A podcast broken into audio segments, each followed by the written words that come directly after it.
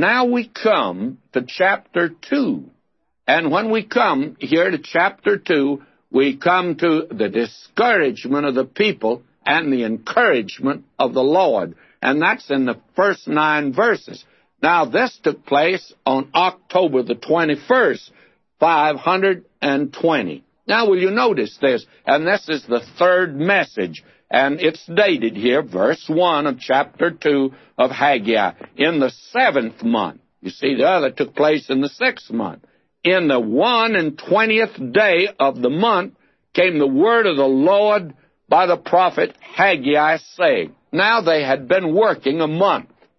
They'd spent about 24 days getting organized, probably getting the foundation down, and now for a month, the temple is beginning to go up. And there's great enthusiasm about all of this. God has encouraged them. God says, I'm with you. Now we come to the second item of discouragement. Now, will you notice what God says here in verse 2? Speak now to Zerubbabel, the son of Shealtiel, governor of Judah, and to Joshua, the son of Jehozadak, the high priest, and to the residue of the people, saying, Now, this is a message that is directed now to the same group of people that God had encouraged in the last chapter. Same leaders and the same people. Now we come to the second hurdle that Haggai had to clear as the prophet. Now you must remember all the times Zechariah is prophesying along with him, but we'll get to Zechariah next time. Now, that is, the next prophet we take up. Now, here was the problem, and will you notice it? He says, verse 3 now of the second chapter of Haggai, Who is left among you that saw this house in its first glory, and how do you see it now? it's not in your eyes in comparison with it as nothing. In other words, this was the thing that was happening. You see, many of those who had returned from the Babylonian captivity, they remembered, though many of them had been very young at the time of the captivity, they could remember the beauty and the richness of Solomon's temple. Now, in comparison, this little temple they're putting up, sort of like a shotgun house.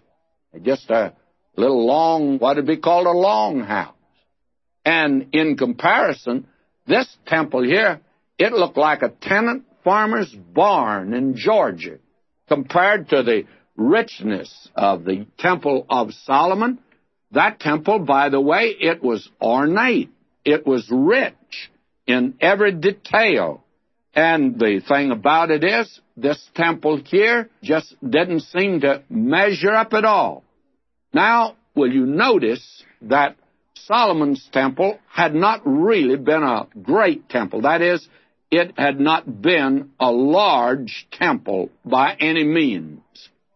And I suppose that the people here that could remember the other one they could remember it in all of its beauty. They could remember the richness of it, how ornate it was, and the jewels that had been put in it, the gold that had been put in it, and the silver.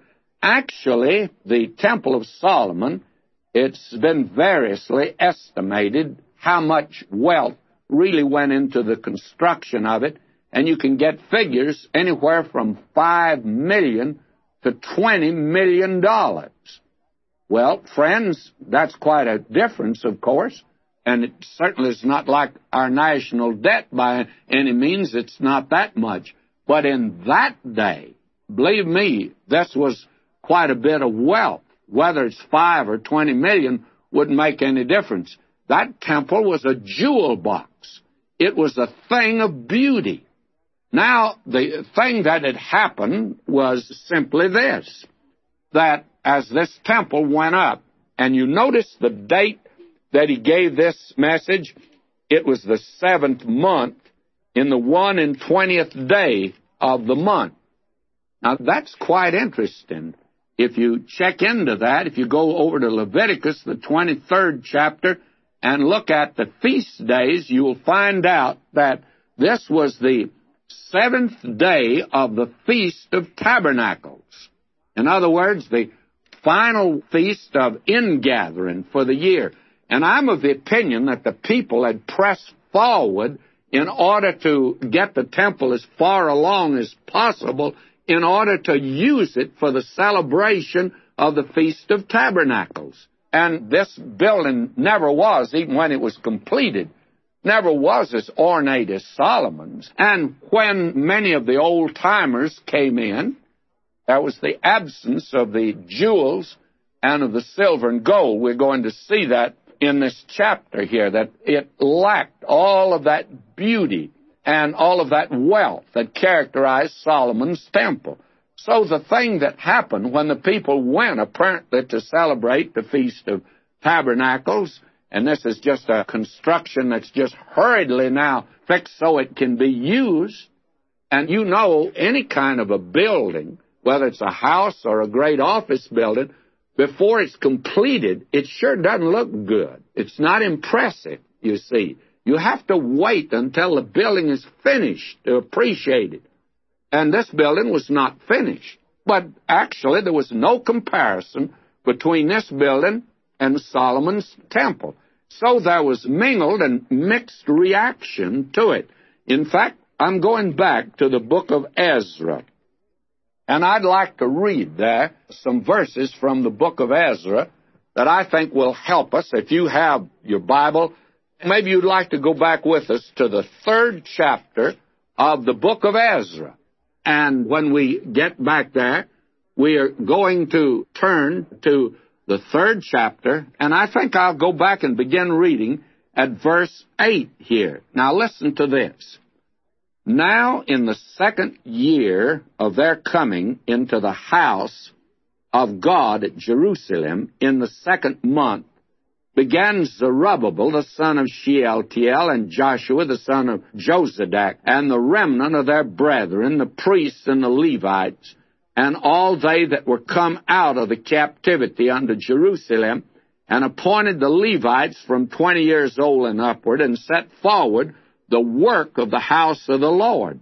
Then took Joshua with his sons and his brethren, Kadmiel and his sons, the sons of Judah, together to set forward the workmen in the house of God, the sons of Henadad with their sons and their brethren the Levites. And when the builders laid the foundation of the temple of the Lord, they set the priests in their apparel with trumpets and the Levites the son of Asaph, with cymbals to praise the Lord after the ordinance of David king of Israel. And they sang together by course, in praising and giving thanks unto the Lord, because he's good, for his mercy endureth forever toward Israel. And all the people shouted with a great shout when they praised the Lord, because the foundation of the house of the Lord was laid. So you see, they had to celebrate it with just a foundation and maybe a few uprights there. Now will you notice, verse 12, But many of the priests and Levites and chief of the fathers who were ancient men, that is, they were old men, that had seen the first house when the foundation of this house was laid before the eyes they wept with a loud voice, and many shouted aloud for joy, so that the people could not discern the noise of the shout of joy from the noise of the weeping of the people. For the people shouted with a loud shout, and the noise was heard afar off. Well, but amidst all the shout of joy, there was also this other shout it wasn't a shout, it was a weeping and a howling because they were making a comparison between the two. They said, Look, this little temple that you're putting up here, it doesn't amount to a row of beans or a hill of beans.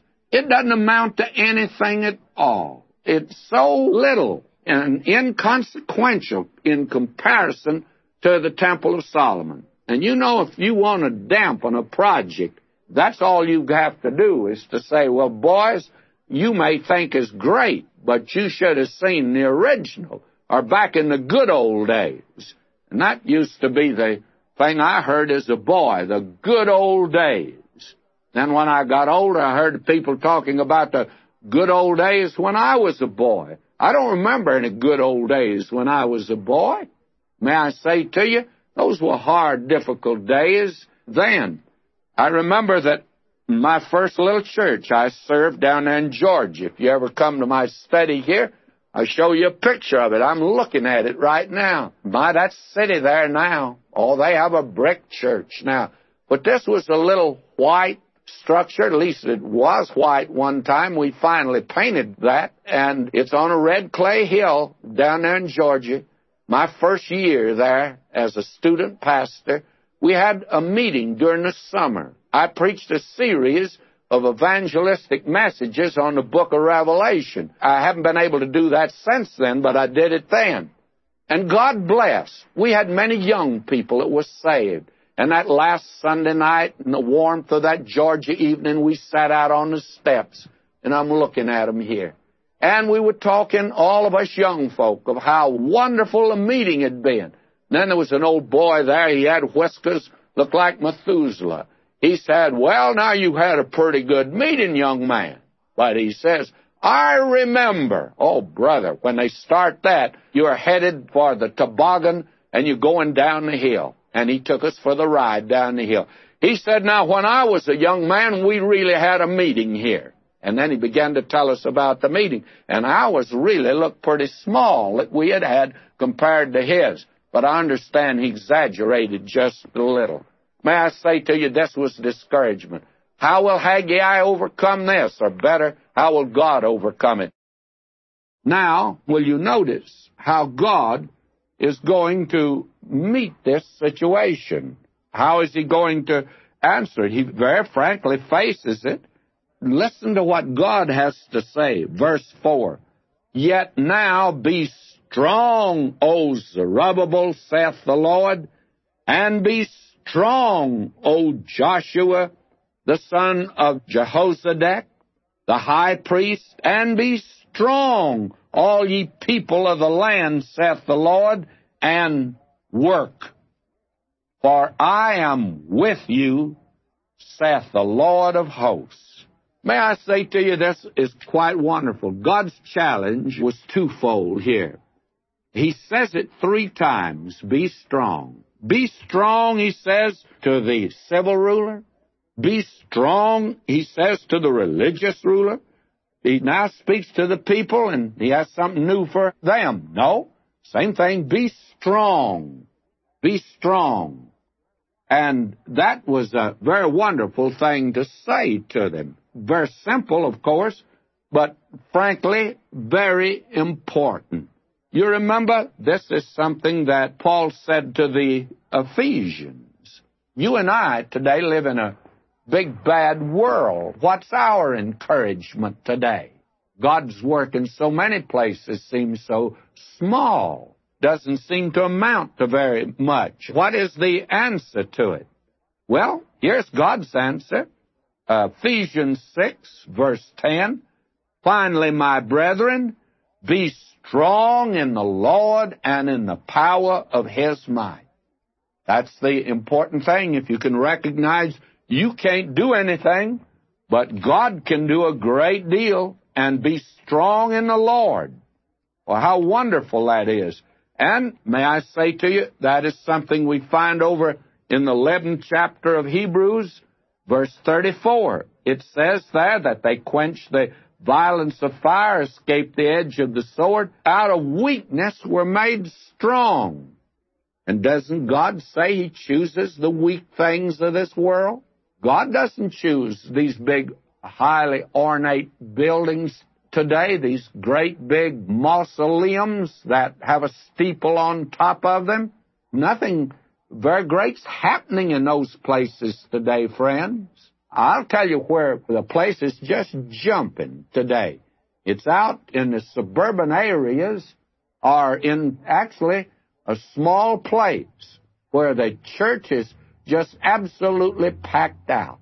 Now, I know what I'm talking about when I mention this I've had the privilege of going across this country several times, and I have been abroad also. Why, I went into a great church in London, England. At one time, it was filled with several thousand people three times a week regularly. Well, the Sunday night I was there, there weren't 200 people there. May I say to you, my, that great, big, imposing building is not very impressive anymore with its very formidable name. Well, may I say to you, that's true in this country today. I have been in some of these great churches. By the amount of lumber you can see there that's in pews and in benches. Nobody's in them. I go out yonder today to some of these small churches, and they are packed to the door. And they're having two and three services a day. I've been in several churches now where they have three morning services. Somebody says, well, why don't you go back there? Because my friend, three services in the morning kills me, but these young preachers are able to do it apparently. So may I say to you that we're to be strong in the Lord. And he not only said that one time or two times, but Paul writing to a young preacher in 2 Timothy, the second chapter, I'd like to read that. He says, in chapter 2, verse 1 of 2 Timothy. Now, this is his swan song and is his final message to this young preacher. Thou therefore, my son, be strong in the grace that is in Christ Jesus. You're God's son now. He was a spiritual son, you see, of Paul. And Paul says, You are a son of God. Be strong now. And what a word of encouragement that should be. Somebody says, well, my work is so small, my little group is so small that I don't think it amounts to very much. May I say to you, if that's what you think, it's the devil that's talking to you. It's God that, very frankly, is the one that's going to put the measuring rod down on it and determine who's great and who's not. And there are a whole lot of straw stacks that are being built today and they're very impressive. I've always been afraid that I have built a big straw stack. And somebody says, yes, but some gold in it. But my friend, have you ever tried to find a needle in a straw stack? How would you find a little piece of gold that's the same color as the straw? May I say to you, friends, that it's not a matter of the size of the work to begin with. God makes it very clear that that's not the important thing. What he's saying to you and me today is, watch ye, stand fast in the faith, quit you like men, be strong. That's 1 Corinthians 16, 13. And that was a bunch of babies over there in Corinth. And Paul says, get out of the crib, get out of your high chair, and grow up. Be strong in the Lord. Oh, how we need that sort of thing today in God's work, friends. And again, he wasn't through with the Corinthians. When he wrote the second epistle, he says to them in 2 Corinthians 10:4, For the weapons of our warfare are not carnal, but they are mighty through God to the pulling down of strongholds. It was my privilege to be pastor in downtown Los Angeles and to have succeeded some great men that I always respected them. I may not approve of everything they did, but I sure had great respect for those men. They were great preachers. And Dr. Torrey had been the founder of that church. And so I never went in that pulpit, never walked in that pulpit. But what, when we left the radio room to come out on the platform with the staff, I always looked to God and would say to Him, Lord, I am unable. I'm insufficient.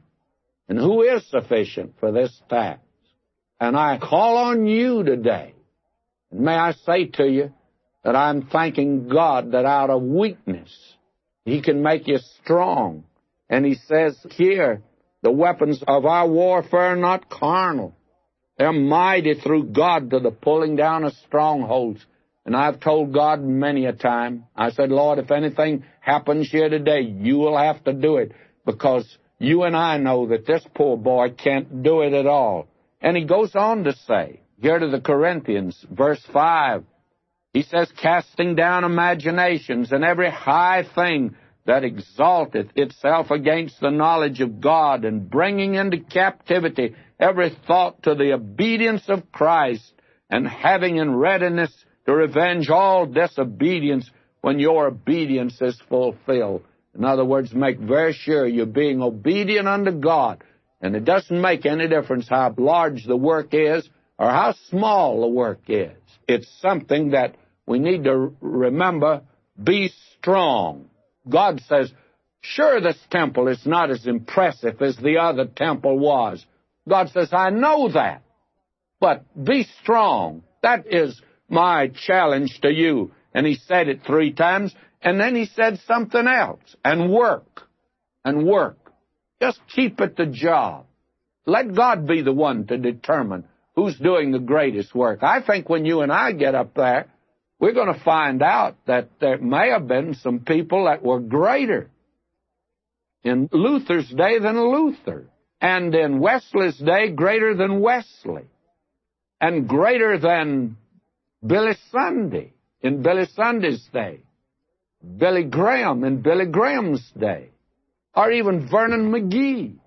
I used to tell the staff, I said, you know, someday when we stand before God, he may call some woman, and he'll say, This woman was a member of the Church of the Open Door, while Dr. McGee was pastor of that church. Only thing I don't think he'd call me doctor.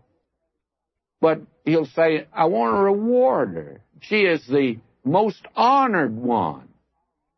And I'll nudge members of the staff. I say, Did you all know her? I didn't.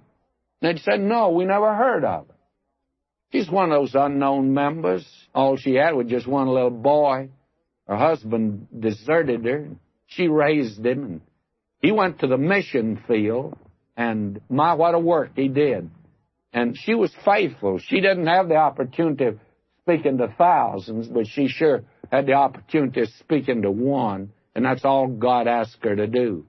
May I say to you, I think we're going to get our eyes open someday when we stand in His presence. He says, be strong and work. Be faithful at the task that God has called you to. And then here is the glorious word of encouragement. And it's this, for I am with you, saith the Lord of hosts. Now we have a great deal more in this chapter to deal with, and especially in this particular section here. And I'm inclined to want to move on, but no, I want to stay with this for just a moment. God says, For I am with you, saith the Lord of hosts. Now, the fact of the matter is, the Shekinah glory had departed from the temple some time before the destruction of the temple. Now, I've always taken the position that it took place during the reign of Manasseh. That man was a sinner and a ruler, and during his reign, that nation went lower than it ever had gone before.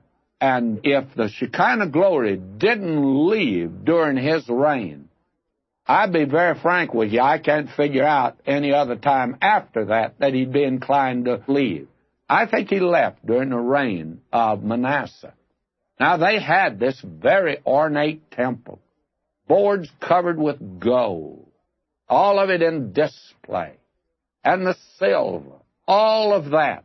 How beautiful it must have been. You know that on that place today is the Mosque of Omar. And it has a dome that is painted gold. Now, I've been told that that's gold leaf. I don't know. It may or may not be. I'm rather skeptical about those things, but it could be, of course. But I have looked at that from the Mount of Olives. I've looked at it from Zion. I've looked at it from the tower of that Lutheran church. I've looked at it from the hotel windows, and I want to say how it shines. And as I've looked at that pagan mosque, I've thought of how Solomon's temple must have looked in the bright sunlight of that almost desert air. How beautiful it must have been. And in comparison to what they're looking at now, Why, there actually is no comparison at all. But friends, the Shekinah glory was gone. It wasn't there anymore. And this house that's being put up, and this is the thing I want to deal with next time, is that actually Zerubbabel's temple that is being rebuilt here now was torn down by Herod, and then Herod began to build that beautiful temple that was there in Christ's day, but never completed. In 70 AD, Titus destroyed it. And the Lord always looked at that as one house. Not three houses, but one house. And so he's going to talk about that a little later. But actually, the house they're putting up is in line with the house that will be there when the Lord Jesus comes and walks into that temple and cleanses it. Now, will you look at that for just a moment? He was the Shekinah glory. he was God manifest in the flesh. John says we beheld his glory, but he was veiled in human flesh and he walked into that temple not one time, but many times. The Lord says to these people, Yes, it's not much, but I'm with you. And that's better than having a temple and God not being there. And my friend, that's the contrast between that big church today with empty seats, nothing in the world but a mausoleum, cold and indifferent and dead, and a little church around the corner that's got a young man teaching the Word of God. I say to you today that we need to get a perspective of what is real and what is not real, and what God is blessing and what God is not blessing. This is a marvelous section here. We'll pick right up there next time, and until then, may God richly bless you, my beloved. Now today we come to the fifth verse of the second chapter of Haggai. And you will recall that the people were greatly disturbed. That is, the people who had seen the first temple, they saw this second temple and it didn't seem to be very impressive and there was no comparison and God encouraged them. Remember, He said to them, be strong and work. And then he said, I'm with you. And now in verse 5, he continues along this same line. He says, according to the word that I covenanted with you when ye came out of Egypt, so my spirit remaineth among you, fear not.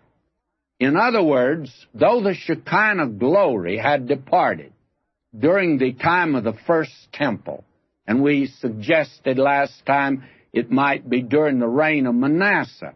That is, the last days of that old temple. It was just nothing in the world but a very ornate building that was deserted of the presence of God.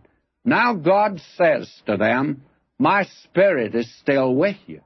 Though this new building may not be impressive, my spirit is among you, I should say, or with you. It doesn't make any difference how you translate it here.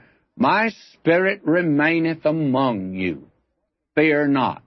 Now, this, of course, reveals to us the difference between the Old Testament and New Testament as to the ministry of the Holy Spirit. He was among the people in that day. He is in believers today. He certainly changed position. That is one of the wonderful benefits of the believer in Christ. If they had no reason to fear, certainly the child of God should not fear. Now, he continues on in verse 6 For thus saith the Lord of hosts, Yet once, it's a little while, and I will shake the heavens and the earth and the sea and the dry land. Now, verse 7 and I will shake all nations, and the desire of all nations shall come, and I will fill this house with glory, saith the Lord of hosts. Now, I think that first of all, we need to recognize that what God is doing here is getting their minds and hearts and eyes off of that which is local, that which is very limited, and get their eyes fixed on God's program for these people, that is, out yonder in the future, extending all the way into the millennium. And that is very important to see because it's so easy for us to get the wrong perspective of the Christian life. We get our nose pressed right up to the window of the present and we don't see anything else. As someone has put it, you can put a dime over your eye and blot out the sun. Well, that dime is like the present. It blots out God's plan and purpose for our lives. Don't be discouraged because present circumstances and present things are not working out for you. Recognize that for the child of God, that all things work together for good. That is a good that's off yonder in the distance. Now, he says here, he intends to shake the heavens and the earth and the sea and the dry land. In other words, God intends to move in judgment. And we're going to see before we finish this little book, he's moving forward and speaking of the great tribulation, which is the day of the Lord, and the coming of Christ to the earth, which is part of the day of the Lord, and the setting up of the millennial temple. Now, actually, what you have here is something I think very important for us to see. And he says, I will fill this house with glory, saith the Lord of hosts.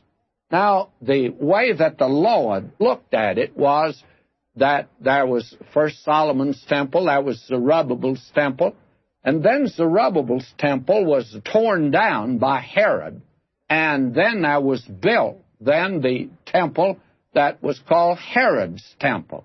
And Herod's temple was part of the second temple, by the way. Now, into that temple came the Lord Jesus Christ. And may I say, it, the glory was there, although in human flesh. Then, after that, the temple was destroyed, even before it was finished, in 70 AD by Titus. Now, on that spot, there's been built no temple from that day to this.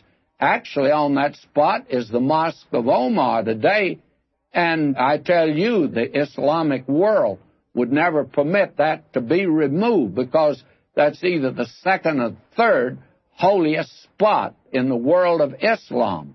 Mohammedanism pays a great deal of attention to that spot there. But there will be built later the temple that we designate the Great Tribulation Temple. And then after that, there will be a millennial temple that will be built there. Now, when God looks at it, he sees only one house. It's a series of houses, but he looks at it as one house, one temple. And therefore, he says the day is coming when this house, he says, will be filled with glory, saith the Lord of hosts. And he's going to shake all nations. I tell you today, it's very difficult to believe they could be more shaken than they have been in the past, well, in this century for that matter. This century was practically ushered in by the First World War. That was rather world shaking. And then there have been quite a few earth shaking events since then. A worldwide depression, World War II, and then since then, there have been such tremendous things that have happened, including the oil situation, the energy shortage. It's really shaken all nations. But that's nothing, that is, in my judgment, compared to the shaking that is coming in the future. And God says, I'm going to fill this house with glory. And I believe that the Shekinah glory will come with Christ when he returns to the earth. I believe that is the interpretation of his statement in the Olivet Discourse when he says, Then shall be seen the sign of the Son of Man in heaven. And then immediately after that, in the next verse, he speaks of the glory of the Lord. Well, I think that it will again be seen there in the temple We call it the Great Tribulation Temple, but I want to tell you, when he comes and occupies that, it won't be a Great Tribulation Temple that's in rebellion against him with an image that's put in it of the Antichrist, but he himself will be present there. Now he says, and I will shake all nations, and the desire of all nations shall come. Now, the commentators from the very beginning, in fact, the early church fathers, they interpreted the desire of all nations to be Christ. Well, very frankly, that disturbed me when I began as a young preacher because, to tell the truth, I never could think that Christ is the desire of all nations. Now, I recognize that there are those that look to the coming of Christ and they try to say it's the longing of all nations for a deliverer. Well, that may be true, that the world would like a deliverer, but who are they going to accept when he comes? Well, it'll be Antichrist. Antichrist is the world's Messiah, the world's Savior, and they will accept him when he comes. I do not think that there's any desire for the Lord Jesus Christ. Now, I think this passage makes it very clear what he's talking about. I think if we just keep reading, and that is the difficulty, I think, in interpretation today. It's so easy to lift a verse of Scripture out of its context and actually make it mean the contrary of what is really spoken of. Now, I'm going to read it all together now, verses 7 and 8. I'm reading. And I will shake all nations, and the desire of all nations shall come, and I will fill this house with glory, saith the Lord of hosts. The silver is mine, and the gold is mine, saith the Lord of hosts. All right? What is the desire of all nations? Well, it's silver and gold. That's the desire of all nations. And many nations have had to go off of the gold standard. And the minute that they did, it rocked the economic situation and foundation of the entire world when that takes place. Why? Because there is still a desire for gold and silver. Now, when the first temple was built, anywhere from five million to twenty million dollars of precious metals and gold and jewels was in that temple. It was very valuable. And it would look, if you read the historical record in Kings and Chronicles, as if Solomon cornered the gold market of that day. And instead of having all the gold and wherever it is today, I think it slipped out of the cave up here in Kentucky, and it's probably scattered around. Maybe Russia has part of it. I don't know, but we don't seem to have too much of it. But that's the desire of all nations. Now, Solomon had that, and that was used in decorating the first temple. Now, that has all been taken away. You remember the ambassadors of Babylon came up in Hezekiah's reign, and they were shown around. And believe me, they made a note of that. And when they got back, they told Nebuchadnezzar where all the gold was.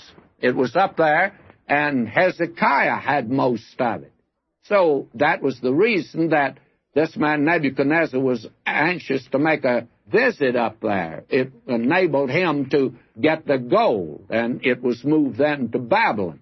Now, when they rebuilt the temple, Zerubbabel's temple, as this one is called, there was no gold to put on it, and no silver on it. And that was the thing that some of these people were complaining about. You remember many of them that had seen the first temple, they wept because in contrast, this temple didn't seem to be very much. In fact, it was nothing as compared to the other. Someone has written a lovely little poem on this, and I think probably this is the proper place to pass it on to you. Because you remember when they put it up, that feast day, the people began to shout. The young did, but the old folk had seen the first temple and they began to weep, you see. Now, here is the poem. Mid blended shouts of joy and grief were laid the stones whereon the exiles' hopes were based.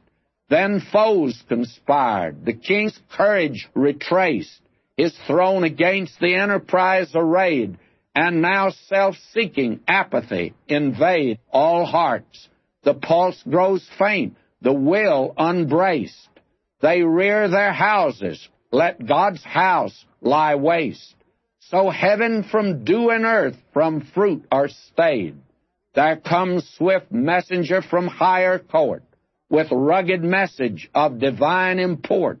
Your ways consider, be ye strong in build, with greater glory shall this house be filled. He touched their conscience, and their spirit stirred, to nerve their hands for work, their loins regird.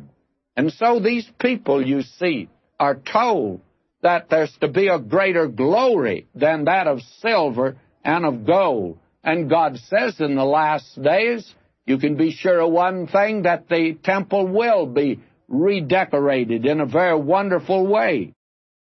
He says, the glory of this latter house shall be greater than of the former, saith the Lord of hosts, and in this place will I give peace, saith the Lord of hosts.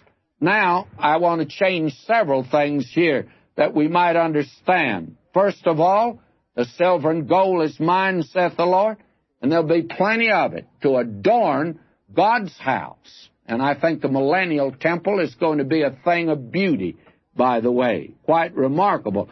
And what he's saying here, it's not the glory of this latter house, but he says the latter glory of this house, which means the series of houses he looks at as one. And that millennial temple, the latter glory of this house, will be greater than the former. It'll be greater than Solomon's even, and certainly greater than the one that they were building. And in this place, that is, in that temple area, God says, Will I give peace, saith the Lord of hosts. Now let me put it like this. In that temple area, and I've never been to Jerusalem that I didn't go to the temple area, although I've seen it nearly a dozen times. I still like to go there. Do you know why? That will accomplish what the United Nations in New York's been trying to do and the League of Nations tried to do. That's going to bring peace on the earth. When Jesus Christ comes to this earth, his feet will touch the Mount of Olives, and when he enters that temple area, then peace is coming to this earth, for he is the Prince of Peace. And that's the peace that he will bring at that time. Now, the peace that he's talking of here means finally that I think it could mean because when he came the first time, he came to bring peace to men of goodwill. That is, men who are rightly related to God. They know their sins are forgiven. And as Paul put it in Romans 5 1, therefore being justified by faith, we have peace with God through our Lord Jesus Christ. And then there is a peace for the Christian's heart today a peace that passeth all understanding. And he came the first time to bring that kind of peace. But my friend, he's coming to bring world peace, the kind of peace that this world wants and needs today. And so what we have here, the desire of all nations is not Christ. The proper word is the treasures of all nations. The treasures of all nations. And the thing is that they're going to be brought in that day in the building of the millennial temple. And therefore, this looks forward to the final days when the millennial kingdom is established here on earth. And they were to see that present temple with the perspective of the ultimate purpose of God. Now, that's the way we should look at present circumstances today and your circumstances and my circumstances. Look at them in light of eternity. Look at them in the light of God's purpose for you, my beloved. If God be for us, who can be against us? Hallelujah. My, let's not be overwhelmed by the circumstances of the moment. Let's not be overcome by that. Now, when he says here in verse 8, the silver is mine and the gold is mine, that makes it very clear that he was speaking of material treasures. And he's not speaking here of Christ being the desire of all nations. But the glory of the latter house, or better still, the latter glory of this house, and that will be the glory when Christ enters it. In other words, God looks upon the series of temples as one house. Oh, that you and I might see circumstances like that. I think of that Scotch preacher who turned in his resignation at the end of the year, and the elders asked him why. And he says, Well, we just haven't had any conversions this year except wee, Bobby Moffat. May I say to you, that poor preacher couldn't see that wee, Bobby Moffat was the greatest work that that man ever did. For wee, Bobby Moffat was Robert Moffat, the great missionary to Africa who probably did as much, if not more, than David Livingstone in opening Africa to Christian missions. That preacher didn't see that in the light of the future. And you and I today need to recognize that we need to see things in the light of God's plan and purpose for our life. Now, friends, we come to the tenth verse of the second chapter of Haggai, and if you found your place there, well, we'll get underway. Now, this is the fourth message that he's given. We come now to what we label the fourth message, and it's an appeal to the law. And we have here the explanation of the principle, and that's from verse 10 through 19, by the way. Now, this is a great passage of Scripture we're coming to. Let me read. In the four and twentieth day of the ninth month in the second year. Now, the last one was given in the seventh month, the twentieth day, and that was on a feast day, 520. Now, this actually is on December the 24th, 520. And this is the message now that we have. And it's geared in to secular history, not sacred history. It's geared in to a Gentile ruler and not one of the kings of Israel or Judah, because there's none on the throne at this time. And therefore, the times of the Gentiles definitely has come. Now, let me read all the verse. Verse 10.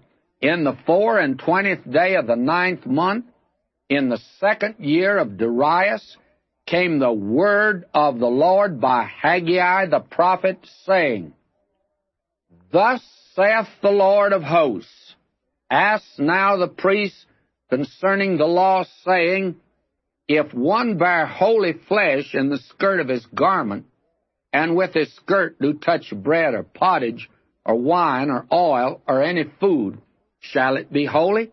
And the priest answered and said, No. Then said Haggai, If one that is unclean by dead body touch any of these, shall it be unclean?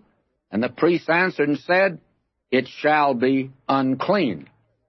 Now, the matter that is before us is this that on the 24th of December, in the year 520 BC, Haggai went to the priests and he asked two questions.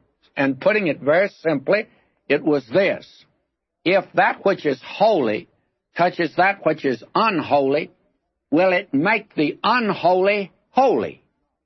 And the answer is no. The other part of the question is if that which is unclean touch that which is clean or holy, will the unclean make the holy and the clean unclean and unholy? And the answer is yes. That's what it'll do.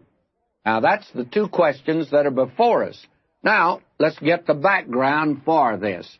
Because, very frankly, this is the very important thing. There are many, actually, phases and facets of the everyday, workaday world in Israel which was not covered in detail by the Mosaic Law. In other words, there were certain involved situations and there were certain knotty and thorny problems that arose in their daily life, and it became more complex because there was nothing specific given in the law that would adequately cover it. And the question is, how did Israel function under the law when there was no specific law to govern a given situation? And the answer is given in the Word of God. Even before Moses' death, there was a case in point. And I won't turn to it today, but you'll find it back in the 27th chapter of the book of Numbers. And it concerns Zelophehad's daughters. Now, you see, the Mosaic law had said that when a man die, his son shall inherit. Well, it said nothing about the daughters. And you can see that they needed a woman's lib movement there. And Zelophehad, he didn't have any sons, but he had a house full of girls. He had a regular girls' dormitory. And when he died, there was nothing in the Mosaic law. So Zelophehad's daughters, and they started this women's lib movement. They went over to Moses. They said, look here, what about it? The law says that sons are to inherit, and our father didn't have any sons. We're all a bunch of gals. What about it? Moses said, I'll have to consult the Lord on this.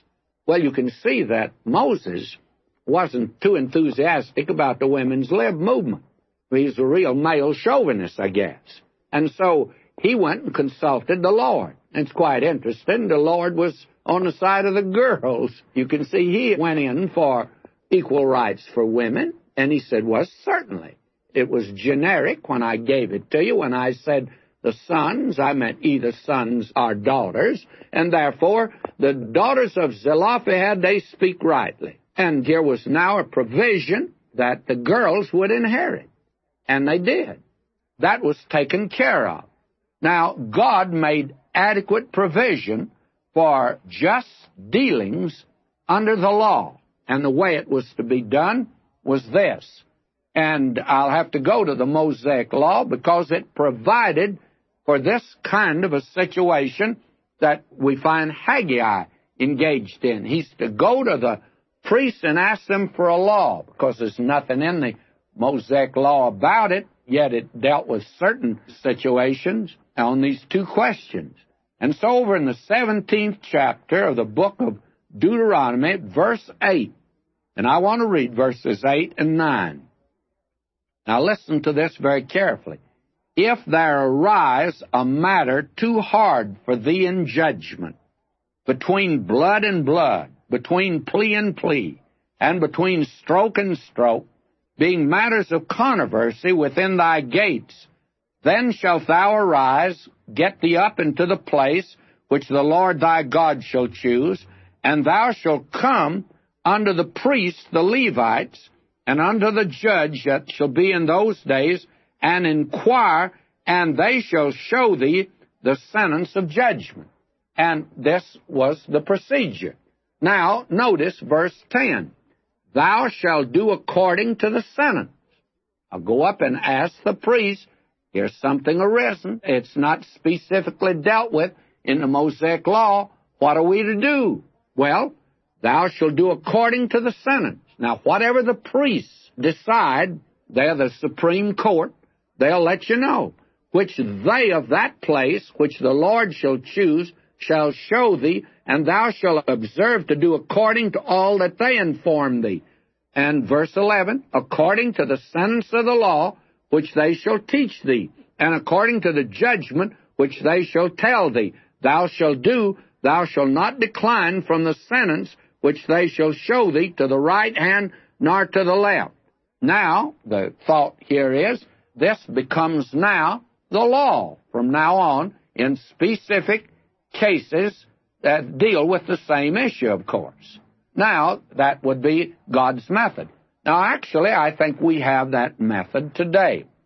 When I was a young fellow working in the bank, I thought I would be in the business world at that time. That's before the Lord called me.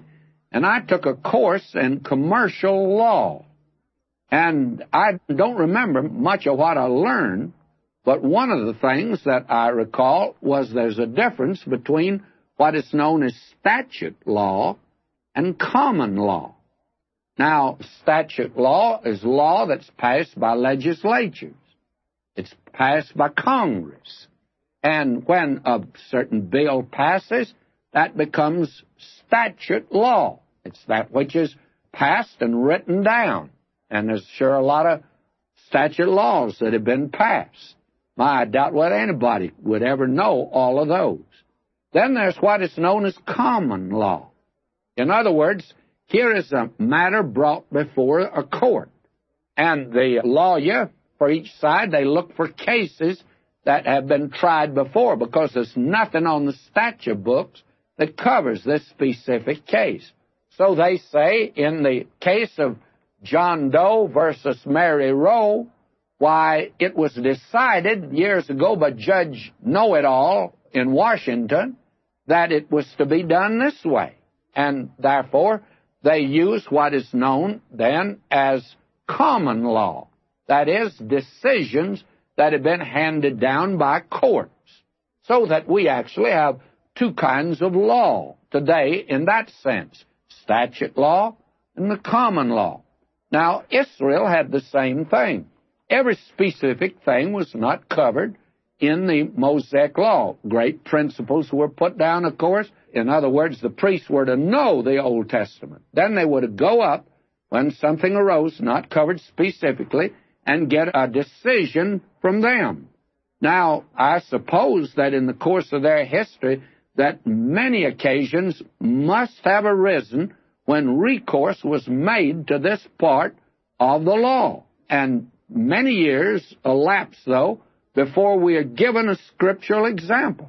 In other words, you have to come here to the post captivity period, and it had already been 70 years in Babylon, and a small remnant uh, was returned. They were discouraged, and God raised up three prophets to encourage the people. These men were altogether different, as we're going to see, but Haggai was very practical. So God sent him to the priests. Now he says, I want you to go up and ask concerning two questions that are not specifically covered. And the background of this is just simply this. You see, when they first returned, there was this enthusiasm to build. But after 15 years, and the debris of Jerusalem and the enemies outside, why, they just did nothing about building the temple. And they consoled themselves because they had lost their esprit de corps, and they were sinking in complacency, and they were saying it's not time to build. And Haggai spoke into this situation and encouraged them, and they began to build. And then, lo and behold, some of the old timers who had seen the first temple, well, they began to weep because they said, This little temple's not worth anything. And so for three months, though, they worked, and now a mercenary spirit enters into them. They say, Now, you told us to go and work and build a temple and that God would bless us. Now, we've obeyed, but God is not blessed. And so it's at this juncture that God sent Haggai to the priests with this twofold inquiry. It's actually one question with two facets to it. Now, the first inquiry is this. Now we're taking them up specifically. If one bear holy flesh in the skirt of his garment, and with his skirt do touch bread or pottage or wine or oil or any food, shall it be holy? The priest answered and said, No. In other words, what he's saying here, holiness is not communicated by contact. Holiness is not transmitted to unholiness by contact. Cleanliness is not transferred to uncleanliness just by the application of one clean thing against an unclean thing. In other words, holiness is non communicable. You can't communicate it. A holy object does not convey virtue by a connection. A holy person will not convey virtue to another person. Now, let's see the application of that. and I'll have to drop down to verse 17. God says, I smote you with blight and with mildew and with hail in all the labors of your hands, yet ye turn not to me, saith the Lord.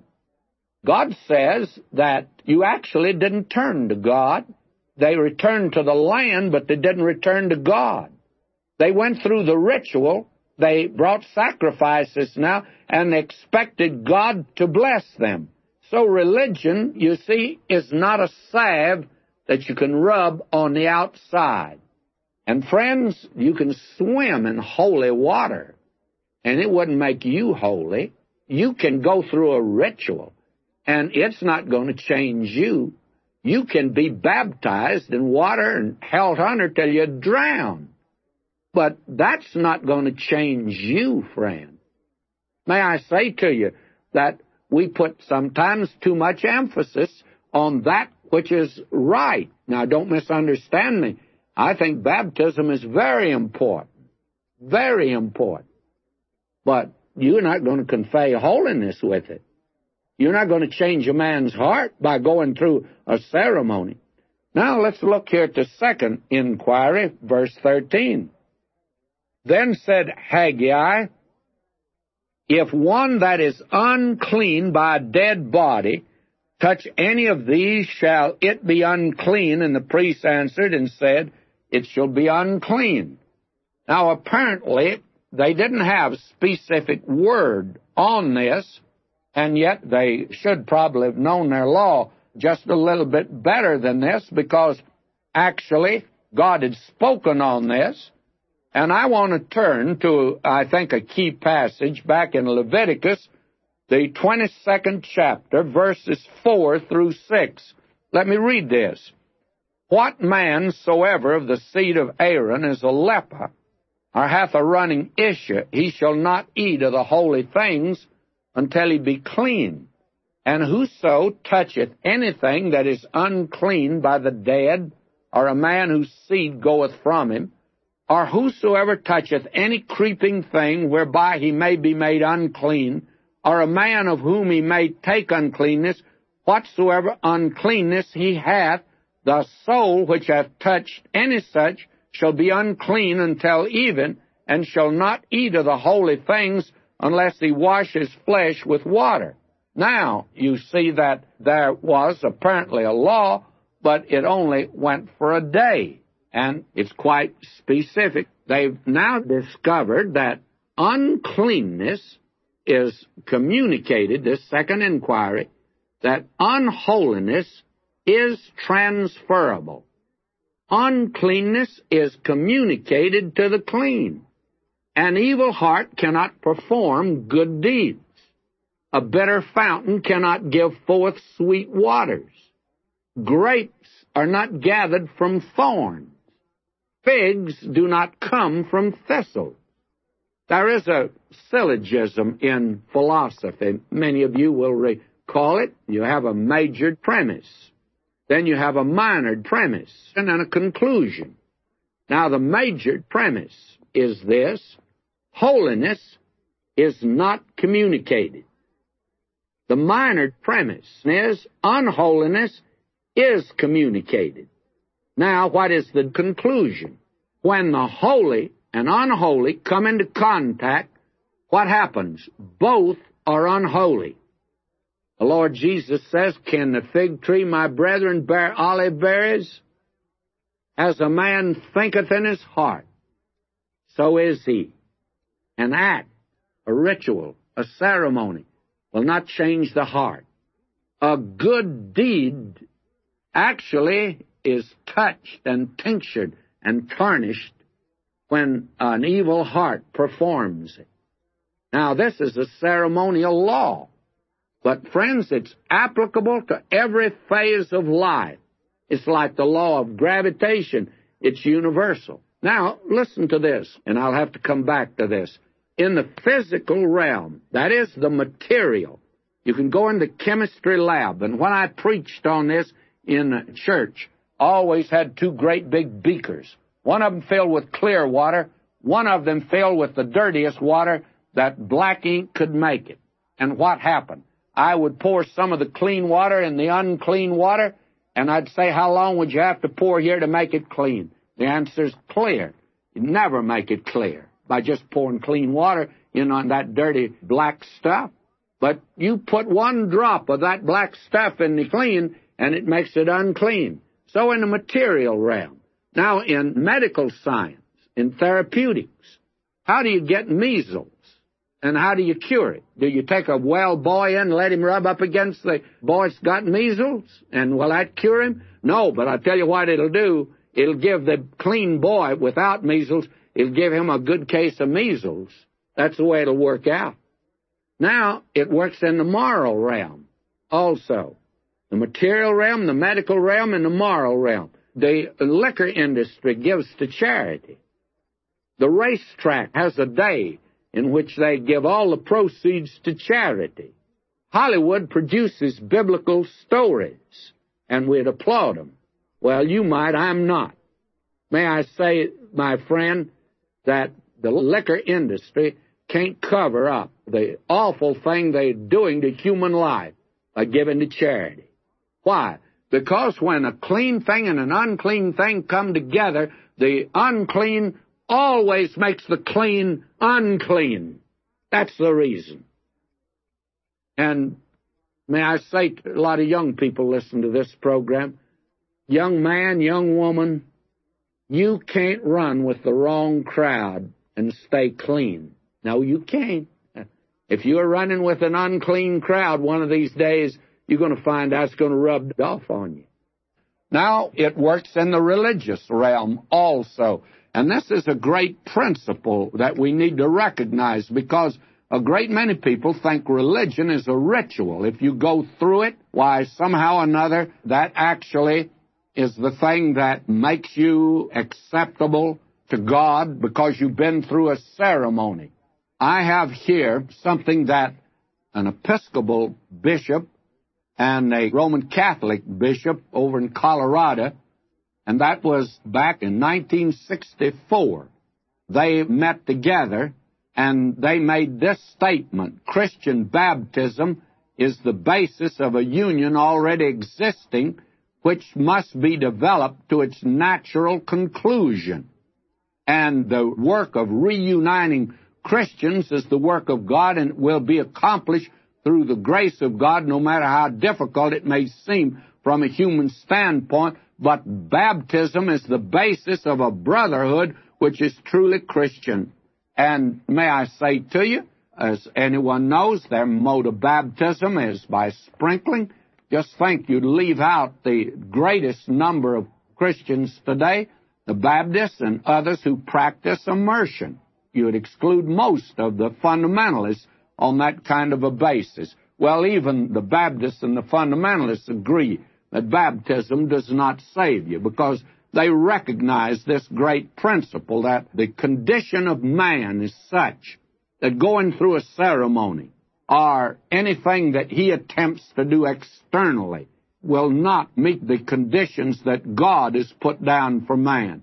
And after all, man's condition is a sad condition we read in Jeremiah 17:9, the heart is deceitful above all things, and who can know it? What a picture this is of the human heart. No one can know how bad that it is. If you and I could see ourselves as God sees us, we couldn't stand ourselves. We don't realize how bad we really are. And the Lord Jesus made this abundantly clear over in the 15th chapter of the Gospel of Matthew in verse 18. He said this, But those things which proceed out of the mouth come forth from the heart, and they defile the man. For out of the heart proceed evil thoughts, murders, adulteries, fornications, thefts, false witness, blasphemies. These are the things which defile a man, but to eat with unwashen hands defileth not a man. Just because you wash your hands or been through a ceremony or performed a ritual, that can never make you right with God, you see. I think I've told you about the man that I played golf with several years ago over in Tulsa. And he told me, he says, I was a church hypocrite for years. I was member of a big downtown liberal church. I'd been through the ceremonies. I'd been on every committee. And he says, to tell the truth, why I was not saved. I was not a Christian. And during the week, I was practicing things that no Christian should. He says I was a typical hypocrite. And he said, one day I found out I was a sinner and I needed a Savior. And he said, that's what transformed my life. You see, the heart must be changed. The Lord Jesus again, listen to him as he talks along this line. Now in Matthew 7, verse 16, ye shall know them by their fruits. Do men gather grapes of thorns or figs of thistles?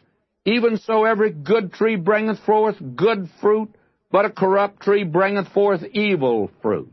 You see, this is the principle at work. He goes on in verse 18, a good tree cannot bring forth evil fruit, neither can a corrupt tree bring forth good fruit. Every tree that bringeth not forth good fruit is hewn down and cast into the fire. Wherefore by their fruits ye shall know them. You see, out of the heart proceed the issues of life. The heart must be changed. You remember the story, and Shakespeare had it right, by the way. In Macbeth, he has Lady Macbeth, you remember that night walking in her sleep. As she looks at her little hand, she says, Out, damaged spot. All the perfumes of Arabia cannot make this little hand white. And how true. And all the perfumes of Arabia cannot make the heart right with God either, my friend. To try to go through these ceremonies and that is like taking a gallon of Chanel number five perfume and putting it on a fertilizer pile out in the barnyard. My friend, you can't make it right and sweet by doing that sort of a thing. You remember Simon the apostle told Simon the sorcerer, Thy heart is not right in the sight of God. Now, God demands a clean heart. In Ephesians 6 6, he says, doing the will of God from the heart. And in Hebrews ten twenty two, let us draw near with a true heart. Now, how can a man's heart be made clean, that is, by nature, a heart that is unclean? By doing something? No. Sort of like the sign that a dry cleaners had up in a certain city back east I saw. It says, we clean everything but your reputation. Well, believe me, you can't get that cleaned up down here. Now, Proverbs asks the question, Proverbs 20, verse 9, Who can say, I've made my heart clean, I'm pure from my sin? Well, God has a formula, God has a prescription. He says in Isaiah 118, Come now, let us reason together, saith the Lord, though your sins be as scarlet, they shall be white as snow. Though they be red like crimson, they shall be as wool. And Peter wrote in 1 Peter 1, 18 and 19, For as much as ye were not redeemed with corruptible things as silver and gold from your vain conversation, received by tradition from your fathers, but with the precious blood of Christ, as of a lamb without blemish or spot, what can wash away my sin? Nothing but the blood of Jesus. Oh, my friend, here is stated one of the greatest principles. Now, God says the reason that you haven't been blessed is because of the fact that you have been coming to me with unclean hands and hearts. And you thought that if you began to do something, that that would make what you did acceptable to me. Verse 14, I'm reading now. Then answered Haggai and said, So is this people, and so is this nation before me, saith the Lord. And so is every work of their hands, and that which they offer there is unclean. Why? They thought that with an unclean heart they could do something for God and that would make everything right. No, it did not. it really meant that what they did was unclean. That's the reason that an unsaved person can do nothing that is acceptable to God. Now, verse 15. And he says, And now I pray you consider from this day and upward, from before a stone was laid upon a stone in the temple of the Lord. In other words, he says, Now from this day on, I'm going to bless you. But up to this time, I haven't been able to. He says, Since those days were when one came to a heap of twenty measures, there were but ten. When one came to the wine vat, to draw out fifty vessels out of the press, there was but twenty. I smote you, God said, with blight, and with mildew, and with hail, in all the labors of your hands, yet ye turn not to me, saith the Lord. You see, their heart hadn't turned to God. Now they've turned to God. And God says, Consider now from this day and upward, from the four and twentieth day of the ninth month, even from the day that the foundation of the Lord's temple was laid, consider it. Is the seed yet in the barn? Yea, as yet the vine and the fig tree and the pomegranate and the olive tree have not brought forth, but from this day will I bless you. God said, now that your heart is right before me, I'll bless you. But the reason you haven't been blessed though you've been doing things, you see they've rebuilt the temple. And they are now going through all the services of the temple. Why, God says that doesn't change you at all. In fact, when I sent you into captivity, you were going through all the services of the temple, but your heart was not right. Friends, may I say to you that one of the ways that you can make your church a good church that is, if you have a Bible teaching preacher. You can make it a good church if you, when you go there on Sunday morning, are prayed up and confessed up and repented up and cleaned up. Then you won't block any blessing that might come in the church that day. Because remember, when the unclean touches the clean, the thing that happens is the clean becomes unclean so your heart has to be right before God. This is tremendous. I know of nothing that is greater than this. Now, will you note as we come to verse 20? Here is the expectation for the future. And again the word of the Lord came unto Haggai in the four and twentieth day of the month. This is the same day, December the 24th. Now I said this at the beginning, that the reason, probably, that we had two messages on December the 24th was because Haggai wanted to go home for Christmas. And he just gave two messages. Now, you know, some people took me seriously on that. I had somebody that spent a little time writing me about a 10 page letter explaining that they weren't celebrating Christmas at that time. And somebody said they ought never to celebrate Christmas. My, how I've been straightened out on it. My friend, when I don't have an answer for anything, I generally become a little facetious.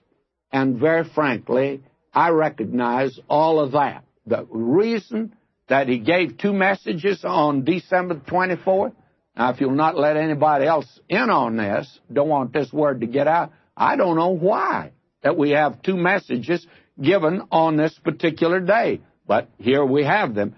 Now we are told, and again the word of the Lord came unto Haggai in the four and twentieth day of the month. Verse 21, speak to Zerubbabel. Now this is a message to the civil ruler, the man in the line of David. And this is a promise made to him. Note, this is important.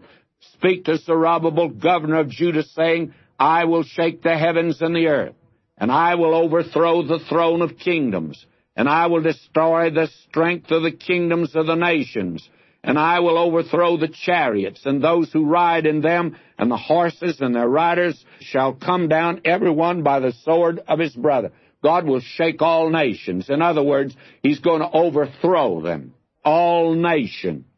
The thing they've trusted in, they did in that day, was in chariots. Today it's the atom bomb. God says, I'm going to remove all of that.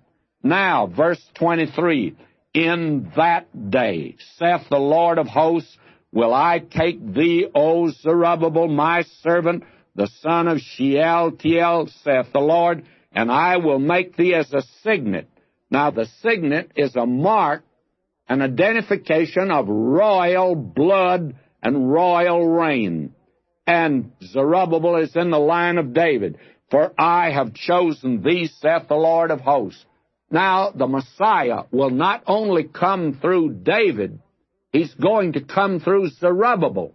And the interesting thing is, if you'll read the genealogy of the Lord Jesus in both the Gospel of Matthew, chapter 1, Gospel of Luke, chapter 3, you will find that both David and Zerubbabel are in both genealogies. That's interesting. By the way, God made this promise good. And in that day, now that looks forward to the day when the Lord Jesus will come at the end of the great tribulation period. And he intends to put this line of Zerubbabel, the line of David, and to be specific, the Lord Jesus Christ will put him on the throne of this universe, for he is King of kings and he's Lord of lords, and he's coming to this earth to rule. This little book puts Christ in his place as the moral ruler, the civil ruler, the king to rule over this earth someday. May I say to you, this is a very important little book, as you can see. And so that little shotgun built temple, not very impressive in that day, it's very important because it is in the line that's leading to the coming of the Messiah when he'll come into that temple someday. Who's going to tell who's doing the great work and who's doing the small work?